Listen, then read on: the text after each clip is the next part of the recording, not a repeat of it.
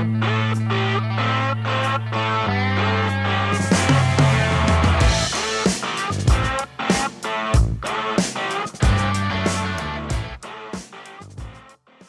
good evening, and welcome to tonight's episode of the Mary Trump Show. Uh, we're going to get right to it. I want to introduce my phenomenal guest, Mehdi Hasan, author, award winning journalist, interviewer par excellence, and host of the Mehdi Hasan Show on Sundays at 8 on MSNBC and daily on Peacock. Mehdi, I am so grateful you're here. Thank you for thank you for coming. Thank you for having me. It's so weird to be on this side of the conversation, Mary. Normally, you're a guest on my show. but you were the first guest on both of my shows when they launched on MSNBC and Peacock. So it's a pleasure to be here. Which is so cool. I that's like one of my favorite uh, fun facts. But uh, it is a pleasure that we're going to have more time uh, Yeah. to dive in. Um, and I, there has been so much going on this week that it, it, it sort of feels um, impossible and not necessarily productive to go through everything that's gone on. Uh, so I wanted to start with this. Flooding the zone has always been uh, a tactic that Donald has used, and it's always been to keep people from focusing for any length of time on any one horrible thing he's done, right? And we saw that continue when uh, he came into office, uh, when one horrible thing followed and there were never any consequences. But now it's beginning to feel like a strategy on the right. It's as if the, the Republican Party feels that they their their opportunity to seize power is slipping away, and yet at the same time they they see this tipping point. So they're coming at us in a multi-front war. And that's kind of what this week has felt like to me. Yeah, this week, this month, this year, 2022, each year gets worse than the next one. You think maybe this year we'll have some respite, some relief. Um, and as someone who you know covers the news daily, there's uh, always just too much. And I think you're right. I think the flooding the zone, look, that was Steve Bannon's phrase uh, to Michael Lewis, I think it was, uh, in an interview for Bloomberg, where he said, you know, the real opposition is not the Democratic Party, it's the media. And the way you deal with the media is to flood the zone with excrement. And that is what they've done so um, handily and effectively. And what's really scary now is Donald Trump left office uh, reluctantly over a year, you know, almost a year and a half ago. But it's all the mini Trumps who have come to take his place, uh, both in a in a kind of congressional crazy way, you know, the Marjorie Taylor Greens, the Lauren Boeberts, the Matt Gaetzes, who are masters of doing the same thing, of flooding the zone. You know, that's deliberate. There's no debate about that. Know, Marjorie Taylor Greene thinks every week, what more offensive thing can I say that will distract from the previous weeks? And um, they all get away with it, with the exception of Madison Cawthorn, because his own party turned on him, so he lost this week for all the wrong reasons. He was a master of flooding the zone with craziness. I did a 60 second rant on my show the other day, like literally going through all the things he should have been gotten rid of. Right. Uh, you know, bringing a knife in secret to a school board meeting, taking a gun onto a plane, trying to take a gun onto a plane twice, Hitler's vacation home, you know, sexual misconduct allegations, um, you know, uh, saying that there's going to be bloodshed and he may have to pick up a gun against his fellow Americans, uh, saying the crowd on January 6th was Antifa. Like, I could keep going and going. There's so much. And yet he went, he actually, they got rid of him because he suggested that they all go to cocaine fueled orgies. Um, so these mini Trumps have been doing it in a kind of crazy, attention seeking way. And then there's the smart, sorry, I could say smarter, savvier versions. There's the Ron DeSantis of this world who also know how to flood the zone. Uh, and they do it in a much more kind of um, using the power of government because they have it, the executive authority, in the way that Donald Trump did in office. So it's banning math textbooks. It's getting rid of Disney's special tax status. It's going after transgender kids in school. It's going after kids in masks standing behind him on a podium. Um, It's passing voter suppression laws, uh, abortion laws. Um, so th- where do you start with Ron DeSantis? We did a whole special show on Florida the other day simply because I kept ending up doing segments on Florida week after week. And I said to one of my producers who lives in Florida, I was like, let's just do the whole show in Florida. Because this guy, this is this is the petri dish of American extremism. This is where no, nothing that happens in Florida stays in Florida. What Ron DeSantis is doing, he's going to take to a national level in 24 if Donald Trump doesn't run. So let's just devote the whole show to Florida because it seems like every crazy thing that happens in the Republican Party happens in Florida first or second. It's a microcosm. So, so I think on multiple levels in the states with the Republican governors, in Congress with these kind of crazies, um, yes, they are flooding the zone, and we don't know where to look. Uh, they're masters of hijacking the agenda. They turned the Ketanji Brown Jackson historic hearings into a joke uh, crusade against child porn and groomers. And they did it, and they and they were able to. You know, the Democrats didn't really push back very much, apart from Cory Booker, and they were able to do that. And they're able to take these topics, whether it's Dr. Seuss, whether it's Mr. Potato Head, whether it's critical race theory, whether it's child porn, and they are able to dominate the headlines, get the headlines they want, launder their nonsense through mainstream media. And unfortunately, a lot of people in my industry go along with it, wittingly or unwittingly. And uh, unfortunately, the Democrats just don't push back. I had former Senator Doug Jones, lovely man, smart guy, on my show the other day. And I said, You shepherded Ketanji Brown Jackson through the hearings. Don't you think you guys should have pushed back harder? And you know, and you should have called out the fact that the Republican, the party, Republican Party, the party of Denny Hastert went to prison for child sex abuse, uh, the party of Matt Gaetz under federal investigation, the party of Jim Jordan accused of turning a blind eye to sexual abuse. That party's talking about, uh, you know, child sex offenses. You know, he said to me, he said, "That's for others to do. We shouldn't be doing stuff like that." What?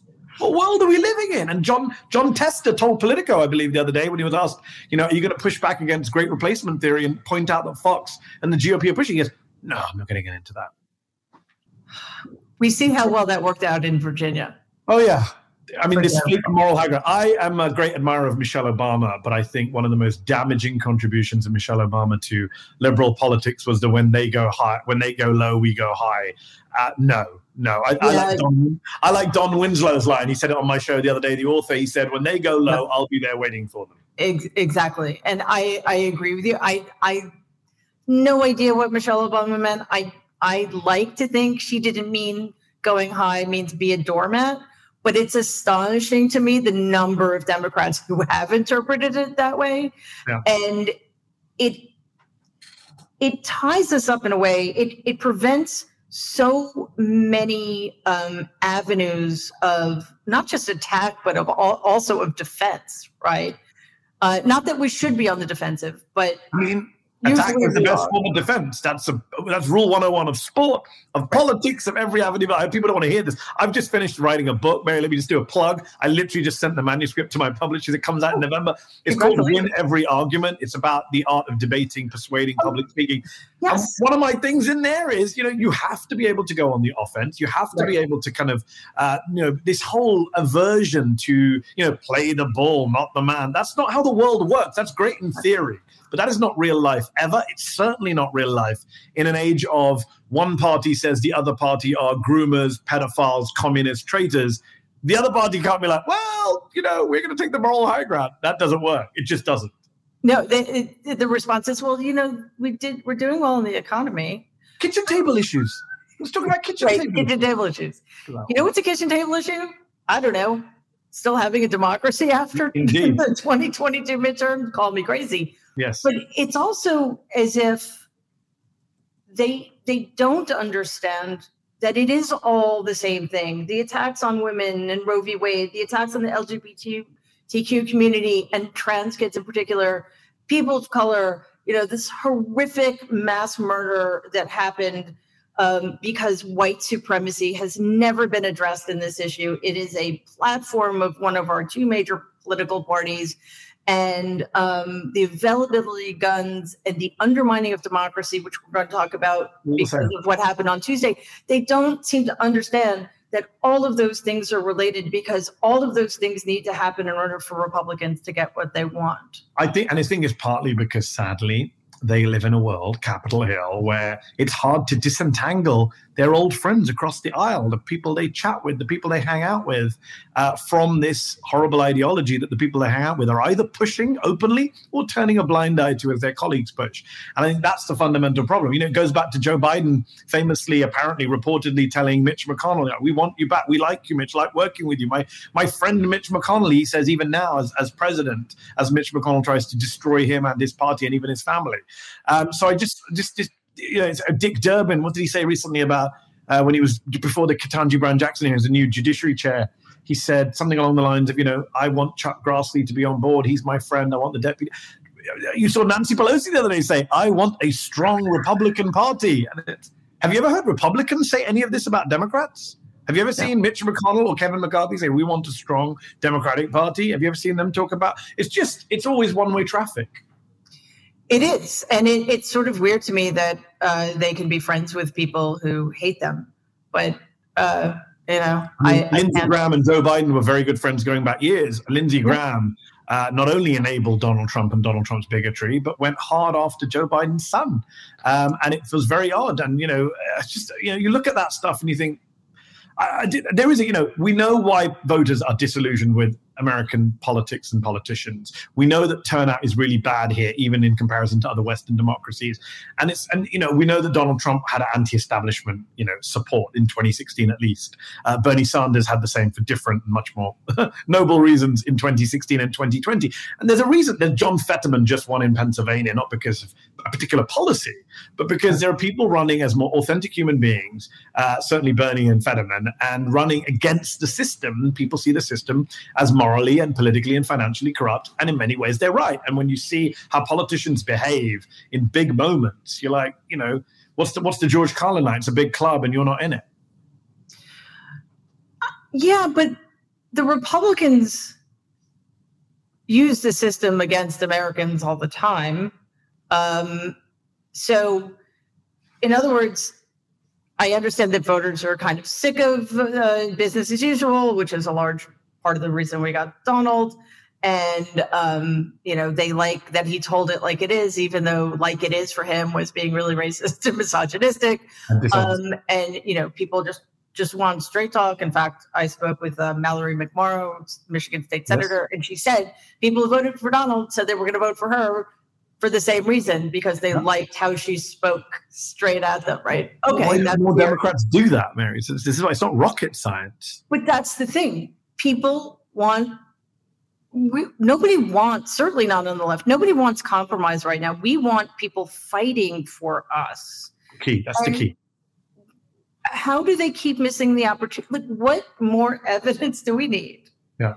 than what has been happening um, with you know somebody like david mastriano getting the republican gubernatorial nomination in pennsylvania somebody who is the most anti-choice per you could possibly be. Um, he's basically said, "I will steal the 2024 presidential election if a Democrat gets the popular vote," and he was at the insurrection. Yeah. What more do we need? Republicans are totally cool with starving immigrant children by taking baby formula away from them. Yeah, but it shouldn't be left up to journalists or commentators or pundits to be doing the heavy lifting. I mean, I find the whole thing bizarre. Let's take let's take the most obvious example that I've been railing about all week, and some Democrats are upset with me for this. But there's a massacre in Buffalo. The guy who carries out the massacre reportedly is a subscriber to Great Replacement Theory, which is a racist, far right, neo Nazi esque conspiracy theory about Democrats, liberals, Jews bringing in brown and black people to replace white Americans. This is a theory that has been pushed. You know, we've all, many people have pointed out. I pointed out on my show in a very viral clip. Tucker Carlson's been pushing this on Fox, and Chuck Schumer writes a letter to Fox saying, "Hey, you guys got to do something about this replacement stuff." But it's not just Tucker Carlson. Elise Stefanik, number three House Republican, right. has been pushing this stuff. Matt Gaetz has been pushing this stuff. Scott Perry has been pushing this stuff. Pete mm-hmm. Sessions has been pushing it. That's just four House members off the top of my head. Way Ron more Johnson. Ron Johnson in the Senate. So the question is Monday morning, why is there not uh, a coordinated Democratic Party response calling out Republicans by name for this? I haven't seen it. When I point this out, people say, well, Chuck Schumer has been very outspoken about Fox. Great, but you're not running against Fox in the midterms. People say Joe Biden went to Buffalo and called out great replacement theory. Yet in general, he didn't say who's actually pushing it. Nancy Pelosi, I haven't heard much from her this week. What it, the Republican Party has the ability to take a single person random fringe people, activists, someone you've never heard of, some Black Lives Matter activist who no one's ever heard of, some you know lefty you know social justice warrior, and they will turn them into a household name. They will demonize them. They will blow them up. They have the message discipline, enviable message discipline across Fox, across Breitbart, across the House GOP, and they will go bang, bang, bang, bang, bang until everyone knows Benghazi, everyone knows Hillary's emails, everyone knows Hunter Biden's laptop. Democrat, and they're all BS. Most of those stories are all BS stories. Yeah. You have a real story here where Republicans are on the record supporting a vile, deadly conspiracy theory. And I have yet to hear a member of the Democratic leadership in the House, Senate, or White House call out Elise Stefanik by name. It's now, what is it, Thursday afternoon? We're coming up to a week. Why? And not only that, many the the the, the mass murder in Buffalo um, besides involving a, a, weapon of mass murder that should be illegal, um, wasn't he wasn't just a, a, white supremacist who subscribed to great replacement theory. He was he's a domestic terrorist. It's never spoken about in those terms, even though we know from the FBI that white supremacy uh, inspired domestic terrorism is our number one issue by far in this country. So when it, it's sort of like when it comes to guns and when it comes to white supremacy and religion, uh, you know, white evangelicism, Democrats just start pulling their punches. And meanwhile, you know, um, I don't think that the what white evangelicals and the extreme end subscribe to has anything to do with the kind of religion that. Yeah, you have you have a Tennessee pastor, Greg Locke, standing in church saying Democrats should get the hell out of my church. They're evil. They shouldn't vote. First of all, how do you have tax exempt status as a church when you're saying that stuff? Secondly, like there are no limits. It's, it's just like, you know, it comes back to the point we made earlier. We have a political system and a election campaign for the midterms in which one side is saying the other side is the spawn of Satan, the groomers, the pedophiles, and the other side is like, oh, we want a little bit more health care and uh, you know vote for us and we'll do something on abortion and you know maybe some bipartisan legislation. I saw someone yesterday. I think it was Gottheimer. Who else? Uh, Josh Gottheimer, the centrist Democrat from New Jersey. I think he was uh, tweeting or messaging yesterday about how we all got together and you know we persuaded we worked together bipartisan on this or that issue. I'm like really? This is what you're still pushing? Like this is ridiculous. I just don't know what else to say. And it, i'm really bothered about the buffalo thing because you have 10 people dead. You have black people killed in a store shopping and even then, the Democratic Party, the, the president who said, Black people always had my back, I'll always have yours, will come out and speak in general terms. And people say, clap, clap, clap. See, Joe Biden did speak out, Mehdi. What are you talking about?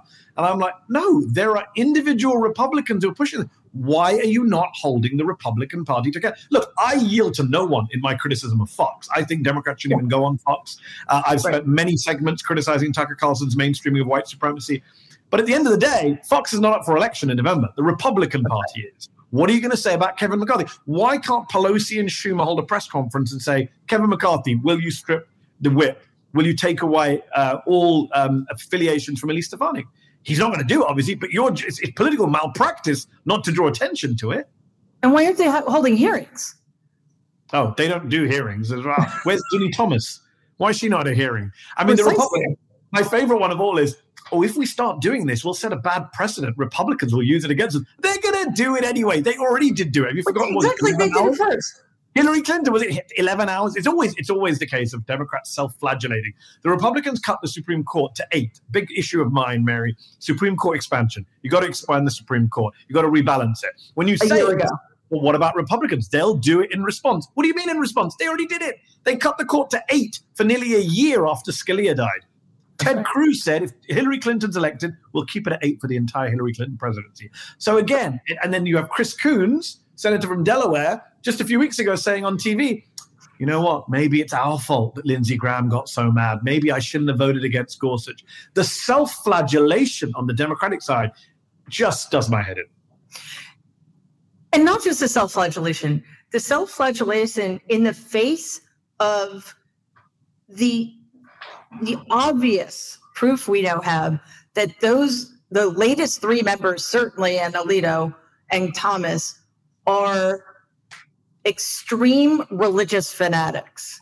And the other thing about Gorsuch that nobody ever mentions is anybody who was willing to take Merrick Garland's seat has no honor. Yes. None. Very good point. He could right? have turned down. He could so, I'll wait, I'll wait for the next vacancy, which is legitimate. No, it's a good point. Right. So I, I agree that the Democrats do they seem incapable of, of getting out of their own way. Um, and the Republicans are really good.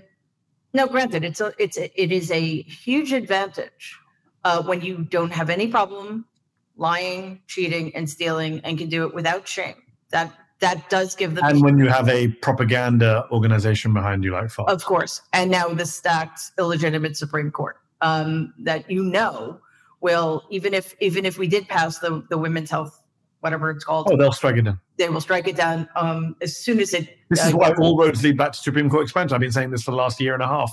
You, Yeah. Whatever you do, as long as they have the power to strike it down in a very illegitimate way, then what's the point?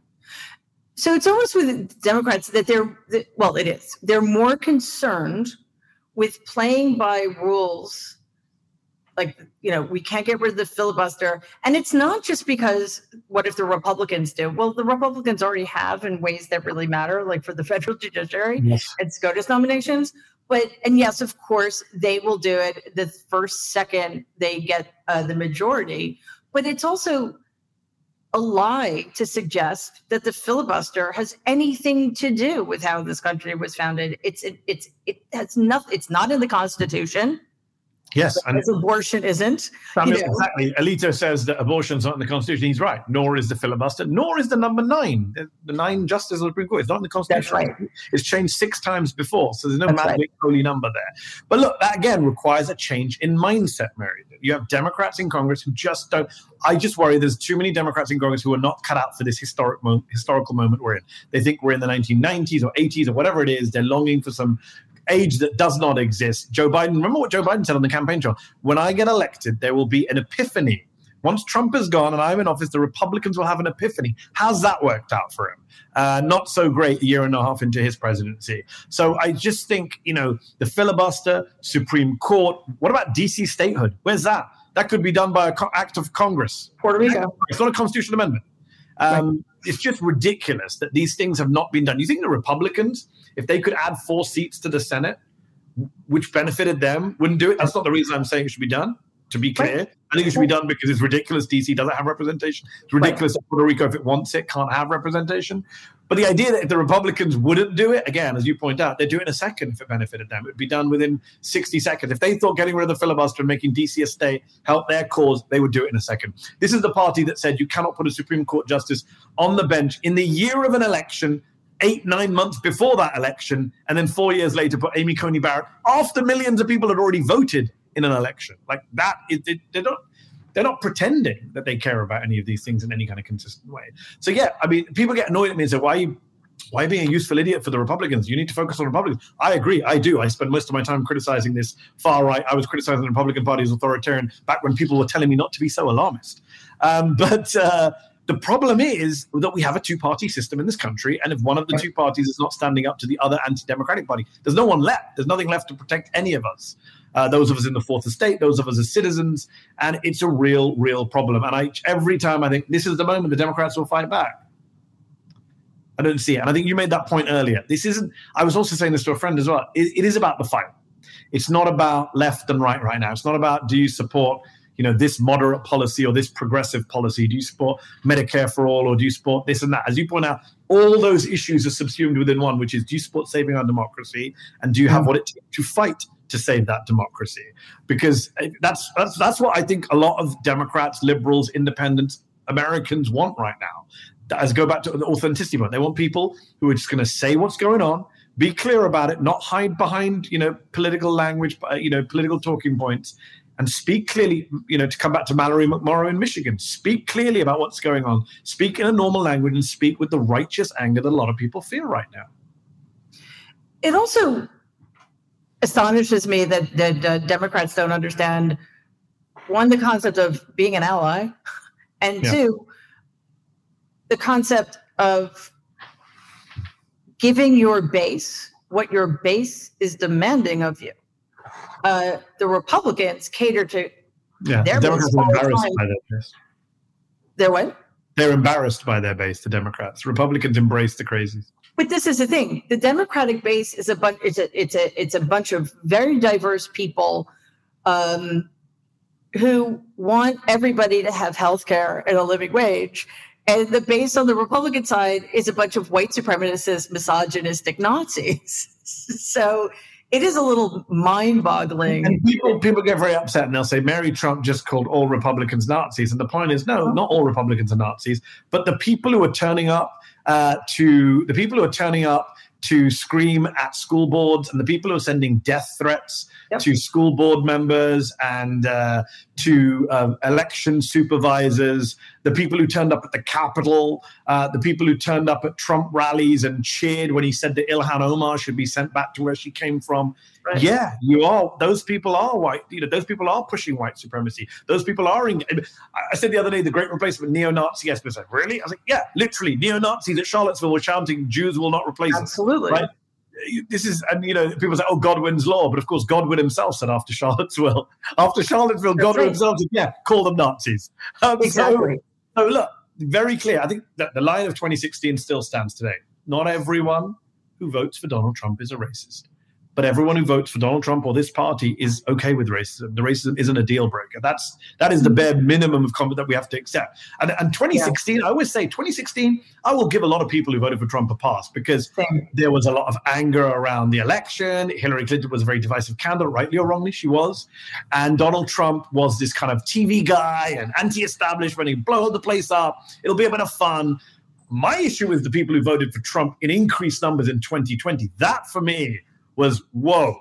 This yep. guy's presided over open racism and white supremacy. This guy's presided over hundreds of thousands of avoidable deaths. And you're going to vote to re-elect him? I mean, for me, that was that was when you know American democracy, and then obviously what happened after the election. Yeah, when you have people in Auschwitz, Camp Auschwitz T-shirts and uh, Confederate flags turning up at the Capitol. Uh, you had a candidate on uh, Tuesday, who thankfully lost in the Republican Senate race, it's now between Oz and McCormick. But yeah. you had Barnett, the woman in the race, who was photographed marching with Proud Boys on January the 6th. And yet she was a viable candidate for Republican senator in Pennsylvania up until three days ago. Yeah. So, you know, there's, you know, I, I agree with people who say don't throw around the Nazi word too casually. Don't make everyone into evil fire. Agreed. But at the same time, don't turn away your eyes from the fact that there is a hardcore of people within this party who are way beyond anything we've seen in modern American politics. And when you look at the experts who are saying this very clearly, look at the European political experts who put out that study a not while back saying the Republican Party is no longer comparable to other center right parties in the West. It's not comparable to Angela Merkel's party. It is comparable to Viktor Orban's party and to Vladimir Putin's bunch and to the Marine Le Pen's group in France. That, sadly, when you look at the data, that is where the Republican Party now fits. Now, we don't want to say that openly in our media because there's only two parties. And what happens if you admit that one of your two parties is a far right, anti democratic, authoritarian movement now? What does happen? Because, you know, I, I'm going to uh, disagree with you. I mean, it's a difference of opinion. Um, I think that anybody who voted for Donald in 2020 is racist. And I make this distinction. I think most of the people who voted for him are racists which is to say they choose consciously uh, to engage in racism. Um, but the rest of them are racists, which is to say that it is if if racism isn't a deal breaker for you, then you're racist. I'm sorry, you just are. And the the other thing is well, certainly your support. Okay, so let's just find some common ground. Certainly, you're supporting a racist. Donald Trump. If anyone, if Donald Trump's not a racist, the word has no value. That's right. first thing. Second thing, ironically, Ibram Kendi, who Republicans hate, you know, this is about the, the, the greatest boogeyman of the American right right now is Ibram Kendi, mm-hmm. who talks about race and critical race, even though he's not a critical race theorist, but right. obsessed with him and his anti-racism books and what. Ibram Kendi makes very eloquently makes the point of all people, it's Ibram Kendi who actually, uh, you know, uh, helps out these Trump voters by pointing. He says, "Look, people are not racists. It's a useless label as to whether you're racist or not. Like you either are pushing racism at a certain moment in time or you're fighting against racism at a certain moment in time. So yes, when you're casting your ballot for Donald Trump, you're certainly not opposing racism. That is hundred percent sure. And you know, the problem with the whole the whole problem with the racist label is that people are very easy to say, "Well, I'm not." You know, they become obsessed with the label. Like there's a joke right now that it's like the worst thing in America to be called is a racist, not to actually do the racism. Like that's the most offensive word for a lot of white conservative Americans. How dare you call me a racist? That is that's, true. That's that the most outrageous thing you could say to me. No, it's not. There's much more outrageous things that are said by racists. But I think the yeah. key point is to, but the point I always make, I come back to is Donald Trump I don't know why we've glossed over this so quickly. Donald Trump stood in front of tens of thousands of people and he said about the squad, send them back. He said Ilhan Omar should go back to where she came from. Like, since I was a child in the United Kingdom, that has been the very basis of all racism. Go back to where you came from. Get out of here, you foreigner. In fact, the federal government has a definition of racism involved in employment equality law, which is about someone telling you to go back to where you came from. Donald Trump said that about Ilhan Omar. He said it about the squad. He said the about the squad. Born in America. At least Right. Ilhan Omar is an immigrant. The rest are not even immigrants. And he said that they should go back to their countries. They're all Yeah. from America. And yet, we somehow just moved on from that. That didn't become, as you, you know, to use the phrase, the deal breaker for everyone. That should have been the beginning and end of every sentence, every interview, every press conference ever from that moment forward. I was amazed. I was on vacation at the time. I was amazed how quickly we just moved on from that. Most people have forgotten he said that. It's not even in the top 10 most outrageous things Donald Trump has said for most people's memory. For me, that was, you know, that was unvarnished, unadulterated, brazen, undeniable racism. And yeah, more people voted for him after he said that than before he said that. That is Right. deeply depressing. And it it is amazing because that actually that was fairly early on. Uh, I think the first thing was the Muslim ban, but it wasn't long after that. That's the thing that broke me because it was we're a country of immigrants for God's sakes. Like what the fuck? Including, including, including your family, including the Trump family.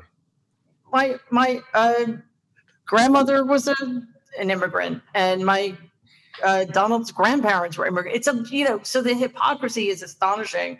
Um, but just to to get back uh, to what's happening now, that is another pattern.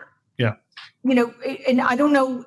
It it seems to be unique to Donald. I, I mean, maybe it isn't, but just that history of getting away with it and getting away with it, nothing's cumulative. Yeah. And now the same thing seems to be happening with the Republican Party. Nothing is cumulative. How do we, and again, I am not at all interested in weakening the Democratic Party, quite the opposite. In fact, when it comes to policies, unless they're really egregious, like the fact that the Biden administration didn't overturn the horrific uh, Trump administration uh, immigration policy. Yeah. But generally speaking, I don't criticize on policy issues because imagine how much worse things would be if Biden had lost. We're talking about strategy and they need to be pushed. So, is there, we can't count on the mainstream media. You know, there are so few people, including you, who are speaking truth to power on a consistent basis. Um, but there aren't enough. So, what do Democrats, Democratic voters, do? Is it a question of, you know, uh, just taking the matters into our own hands and protesting and, and voting like we've never voted before? It's a tricky one. Even on the abortion issue, the response from the party has been just vote harder, vote harder, vote blue. Yeah. We had Senator Mazie Hirono on my show, and she said, "We just it's 50-50 Senate sucks." And I, you know, we Yeah. need more Democrats. And then you know, people point out, well, when you had sixty Democrats back in two thousand eight nine, Obama didn't codify Roe. Um, but that's an argument for another day. I think my worry is that we're now in the end game. You know, we are now what less than six months away uh, from midterms, and the 2022 midterms are the most consequential midterm elections of our lives. I know people says that every election you say every election the media says is the most important election. No, genuinely, these midterms will decide if Kevin McCarthy becomes Speaker of the House or if Donald Trump becomes Speaker of the House. Do you really think the Republican Party are going to certify the election on January 6, 2025? Uh, if Doug Mastriano becomes governor of Pennsylvania in November, there's no scenario in which the crucial swing state of Pennsylvania's 20 electoral college votes go to a Democrat, no matter how much they win that state by. And I think we've been in denial about this for so long. I mean, you think about the voting rights. Think about what how much pressure was applied to Manchin and Sinema. Activists turned up at Manchin's in Manchin State. They went up to his boat. They turned up in Sinema's bathroom in the University of Justicia.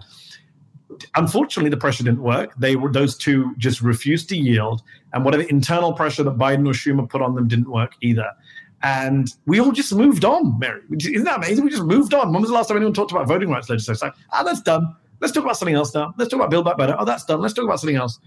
Let's talk about, and it's just crazy for me that that will go, historians will look back on that late 2021 period where they kind of they bet the house on trying to win over Manchin and Sinema and failed, offered them everything, and I just remember the argument was if you push them too hard, they'll just defect. At this point, defect. I mean, Right. it's just six months left till democracy might be done. Uh, the you know, did we get Build Back Better at least as a second, as a second, you know, as a consolation prize for not getting the freedom to vote with John Lewis?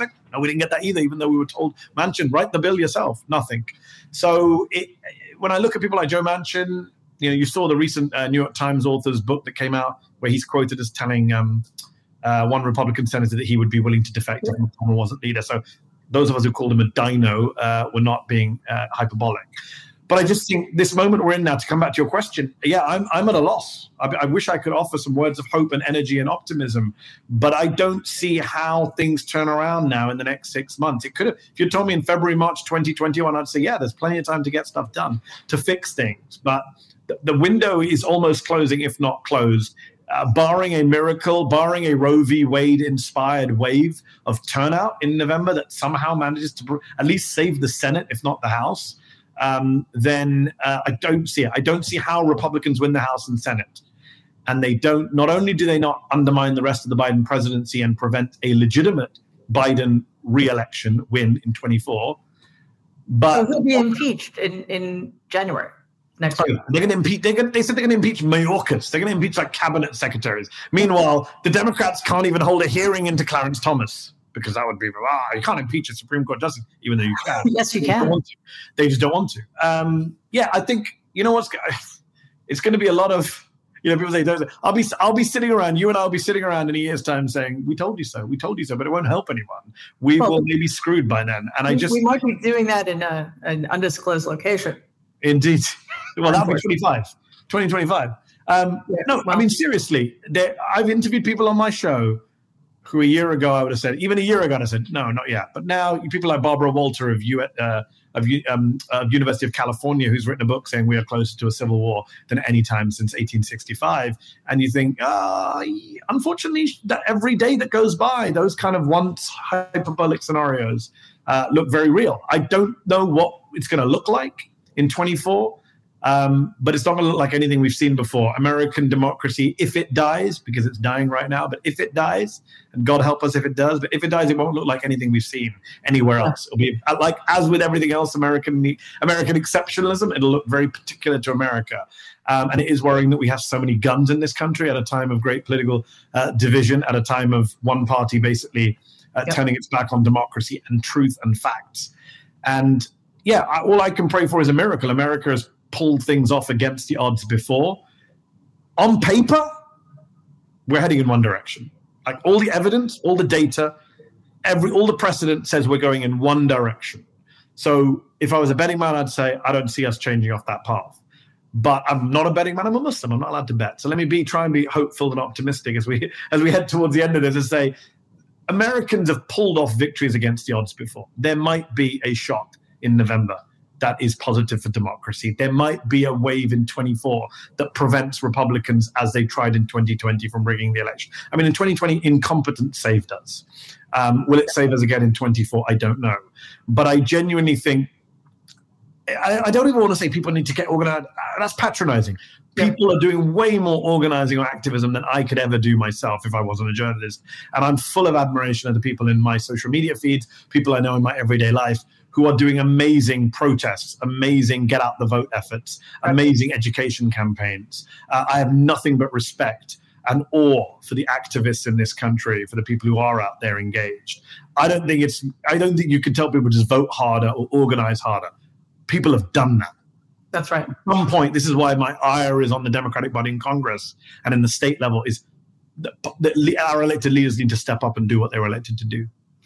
Yeah, and as you say, it it feels that so many opportunities, um, and by opportunities I mean outrages, have been squandered. You know, the fact that gun death isn't enough, the the uh, the fact that so many Black Americans have been dis- disenfranchised isn't enough.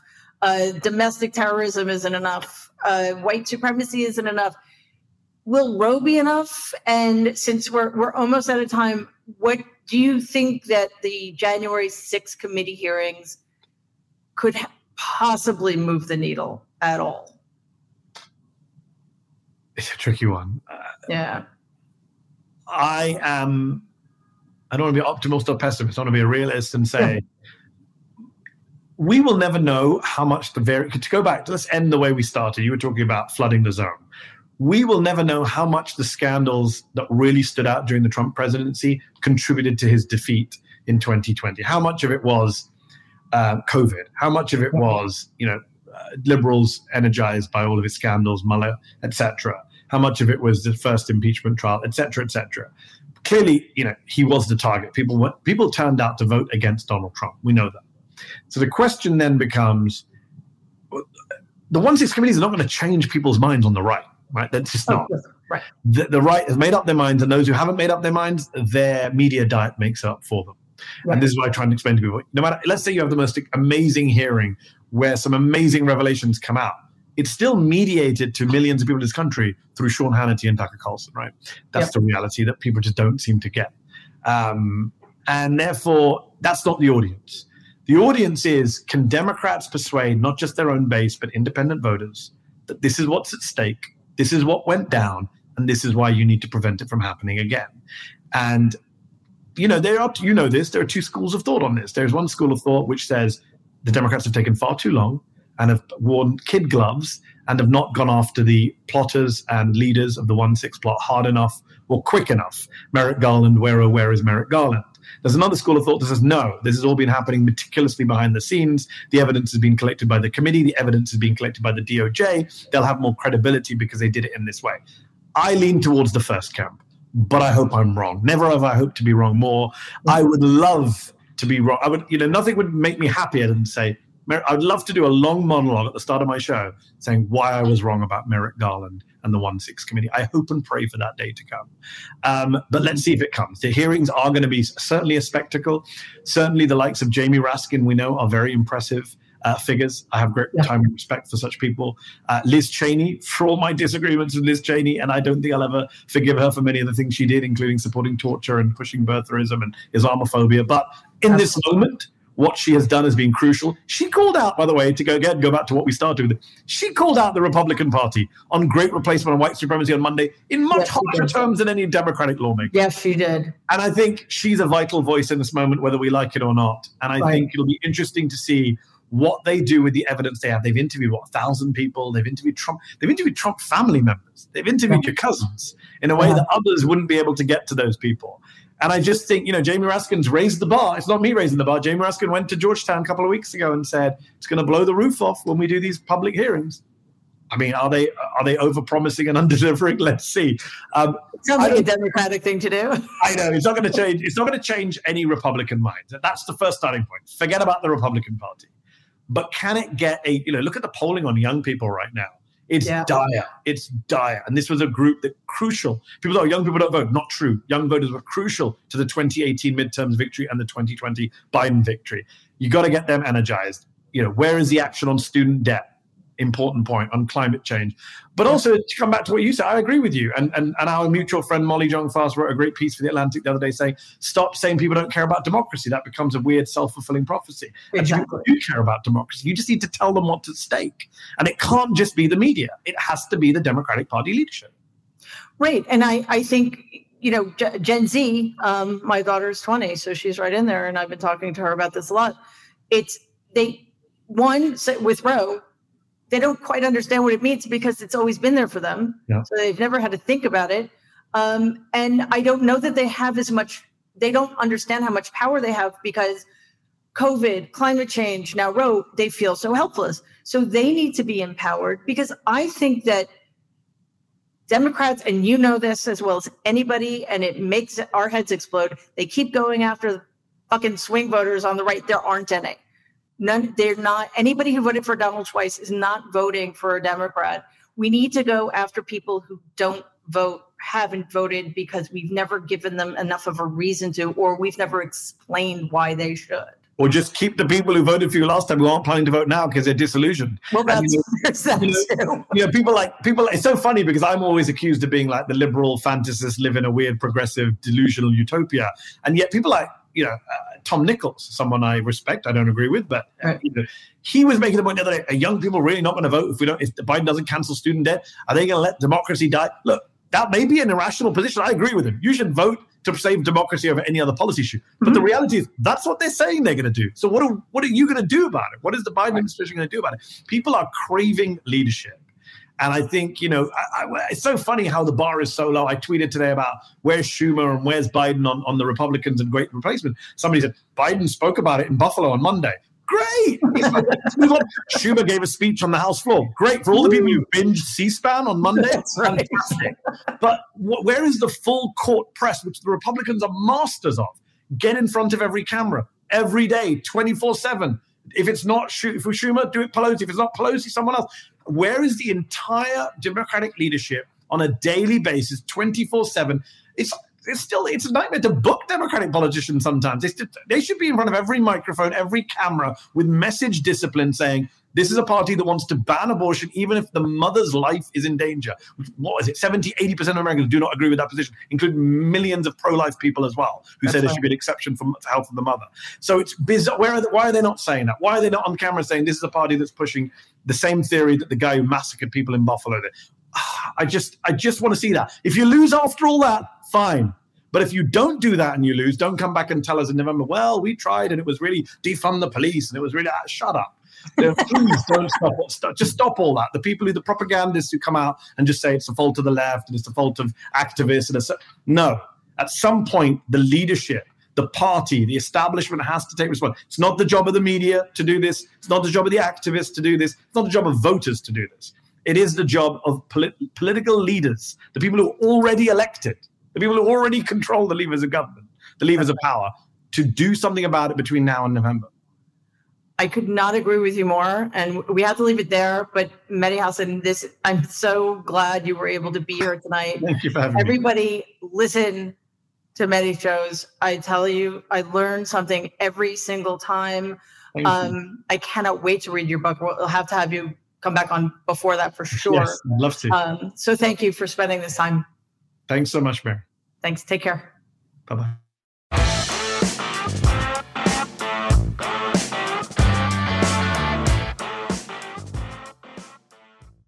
We've all had struggles with our skin, whether as adolescents or as adults. And that's why I'm really excited to partner with Apostrophe.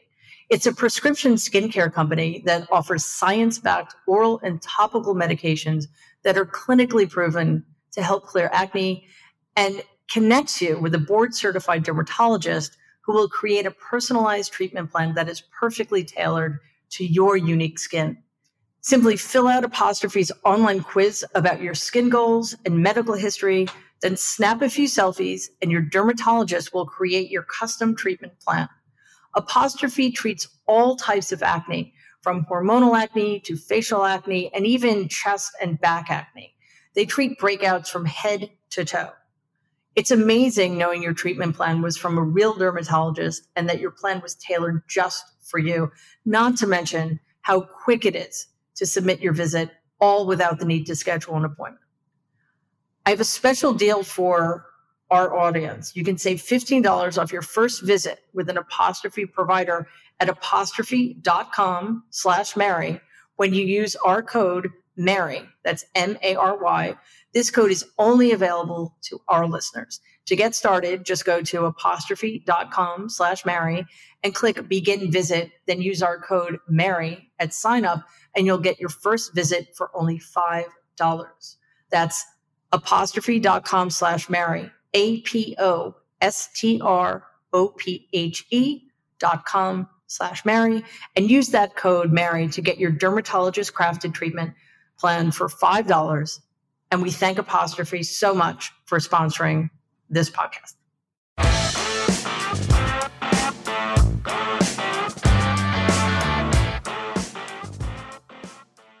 So, um, the baby formula shortage has been growing in severity. However, uh, the Biden administration and the House of Representatives have actually been taking steps to ameliorate it. Uh, Biden, for example, uh, invoked the Defense Protection Act to um, help increase uh, the amount of baby formula being produced.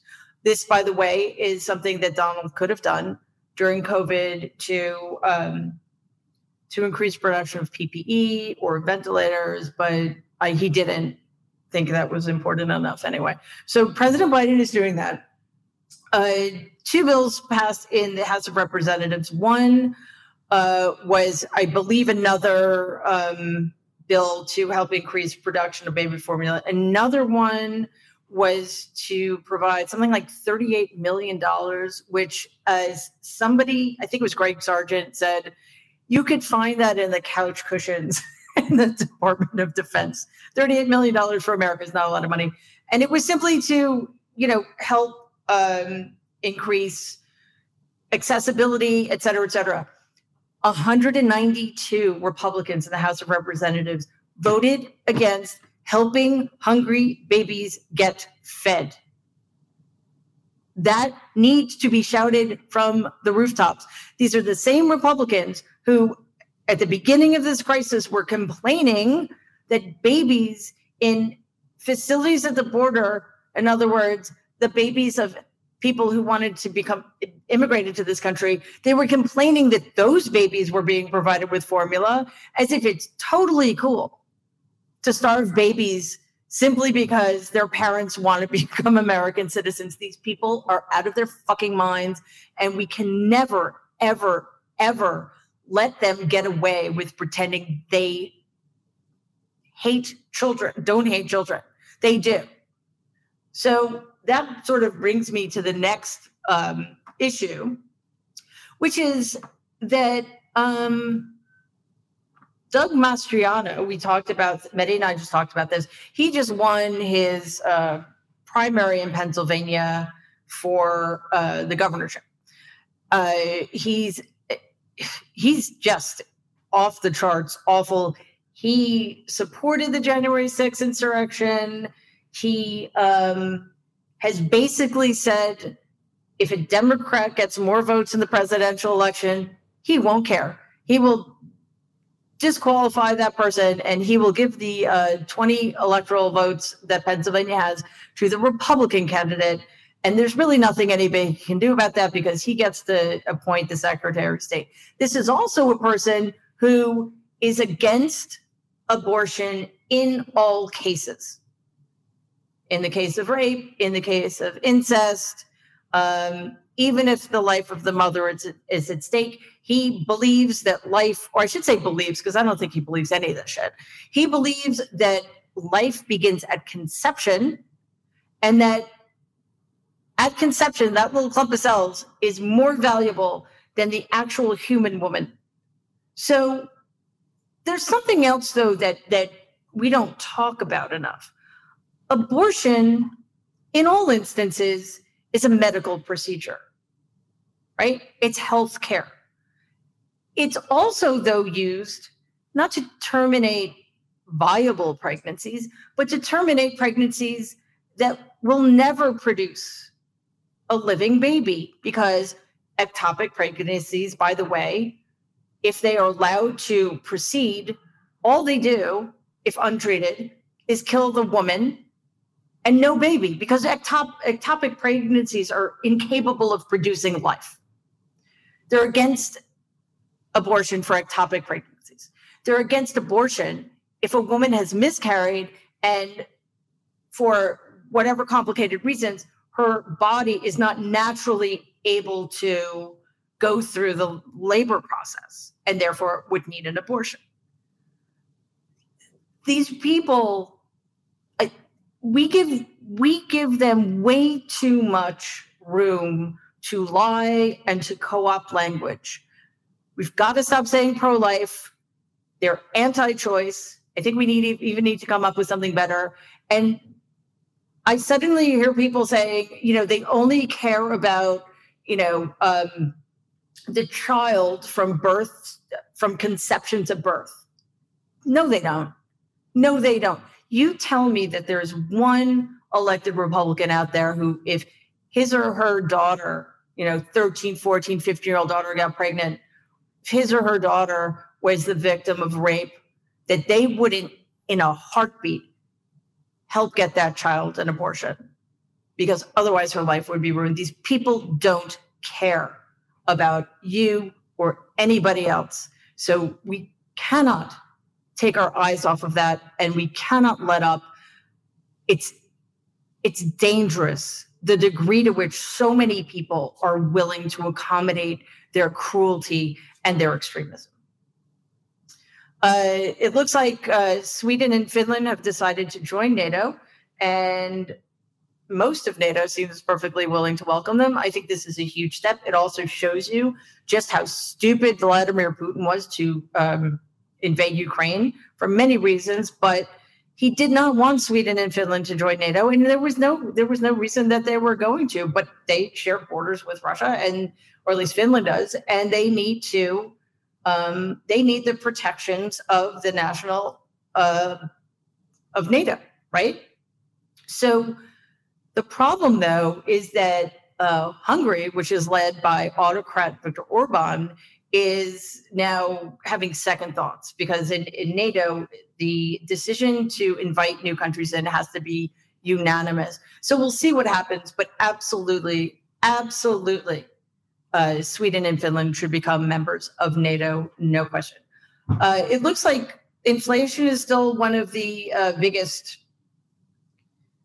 problems that American citizens uh, think is the most important problem, which drives me crazy because there's literally I mean, it's okay to think it's a it's it's a serious problem because for a lot of people it is, especially since we don't pay people living wages in this country. However, there's nothing that the president of the United States can do about it.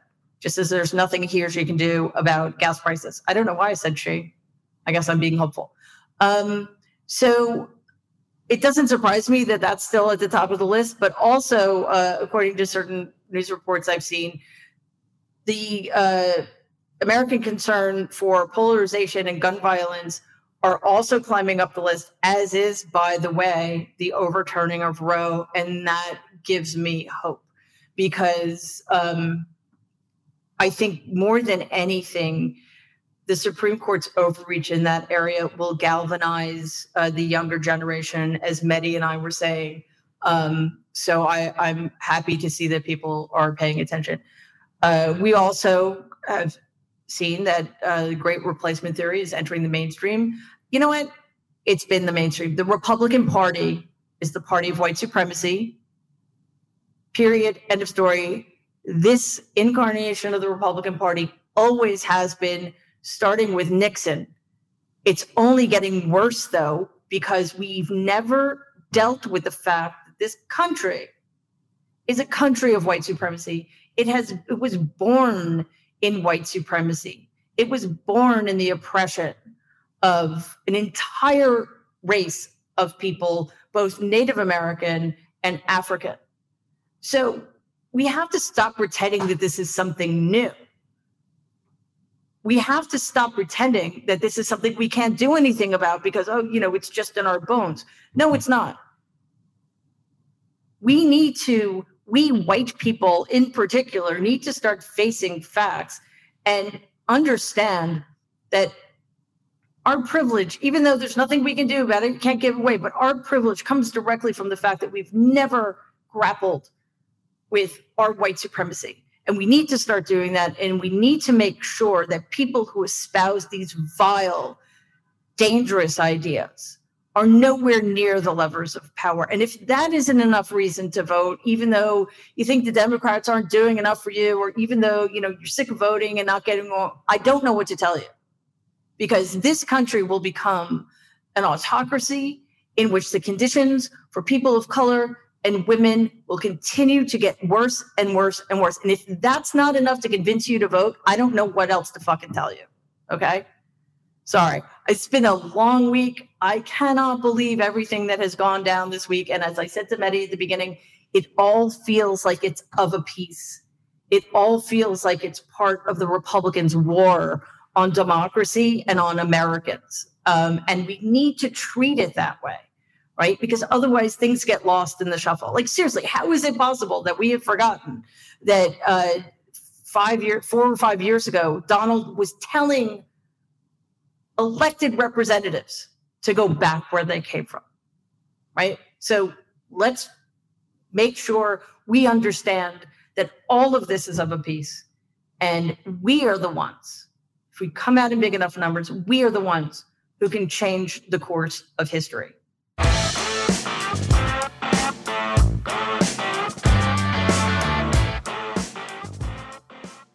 If you're not listening to the MeidasTouch podcast, you really need to be. Three brothers, Ben, Brett, and Jordy, started a political movement fighting for democracy. And they've been releasing viral videos, which have gotten over 2 billion views. And they host the twice a week MeidasTouch podcast. They're unapologetically pro democracy. They pull no punches. The MeidasTouch podcast has the top politicians and change makers as guests on their show.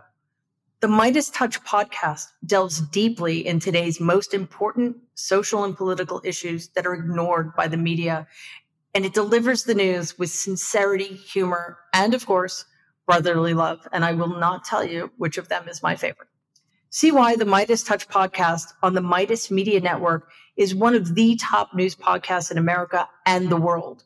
Subscribe now to the MeidasTouch podcast. That's M E I D A S T O U C H, wherever podcasts are available.